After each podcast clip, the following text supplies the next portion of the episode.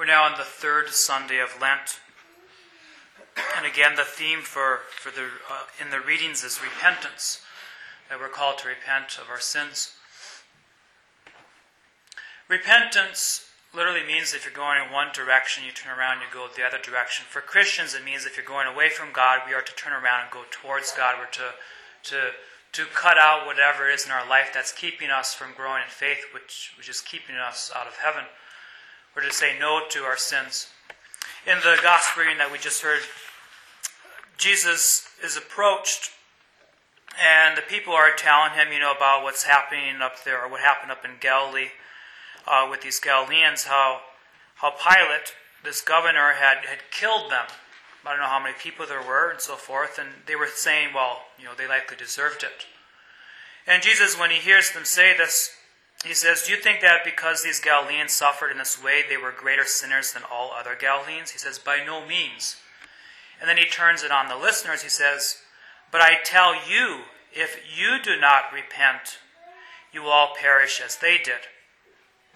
And then he goes and he talks about another story about these 18 people who were killed when this tower in Siloam, a, uh, a tower in Jerusalem, had tipped over on these 18 people.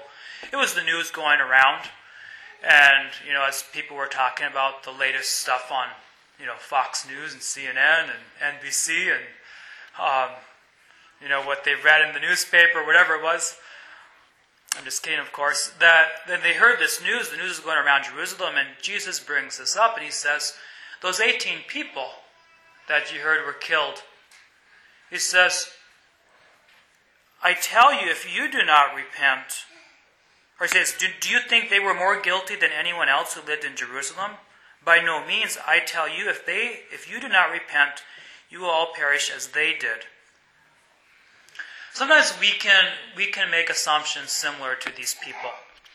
Disaster happens in New Orleans, a disaster happens in this part of the world, California, New York, and we say, well, maybe God's trying to tell them something. You know, we make those conclusions. But Jesus isn't concerned what's, I mean, he is in one sense, but for us, he's not concerned about what's happening in California, New York. He's concerned what's happening in yours and my heart. He's concerned, and he wants us to be first concerned that we repent. Yes, we're called to teach others, we're called to, to help others repent, but first of all, we, we must let go of those sins in our lives that we're attached to. Those sins, all sin keeps us out of heaven. He wants us to repent because he wants us, he wants us to experience his mercy. He wants to he wants to open heaven for us. He wants to take what is natural within us and he wants to make it into something supernatural. So he likens us to a tree. He, he's not calling us a tree, but he tells this parable which really likens us to a tree. And he says, he says this, this landowner, you know, planted a, a fig tree in the orchard told the gardener to take care of it. And for three years, this landowner goes by this fig tree and it's not producing anything. He tells the gardener, cut it down. It's not producing fruit. Nothing good is coming from it. So then he, he then, um, or the, the gardener says to him, Sir, leave it for this year also, and I shall cultivate the ground around and fertilize it. It may bear fruit in the future. He gives the tree a second chance because it's not producing fruit just yet, but he hopes it will. If you and I died tonight, if you and I died tonight, would we be ready to face the God of the universe? Or are we still attached to certain sins in our life which we want to keep, we don't want to let go of?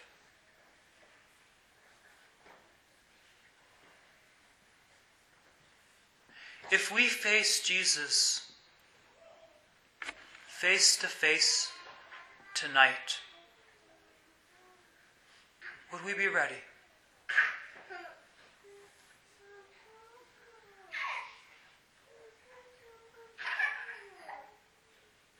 The thing that causes us or prevents us from repenting, from letting go of our sins, is that we think if we let go of them, we're going to lose something. That something bad is going to happen to us. Which is why I want to talk about another tree, the tree we heard in our first reading, the burning bush. As little kids, we were very familiar with this story. This tree is burning out there. Moses sees the tree burning, which is something very common in that area, by the way. It's hot, it's a desert land, fires start. Notices the tree burning, continues herding his sheep. Notices it's still burning, it's not burning up, and at some point he says, I need to go over there and check the tree out. So he goes over to the tree, and as he approaches it, he sees that the bush is on fire, it's not being consumed, and then from the bush, God begins to speak to him. God wants to make us into a burning bush.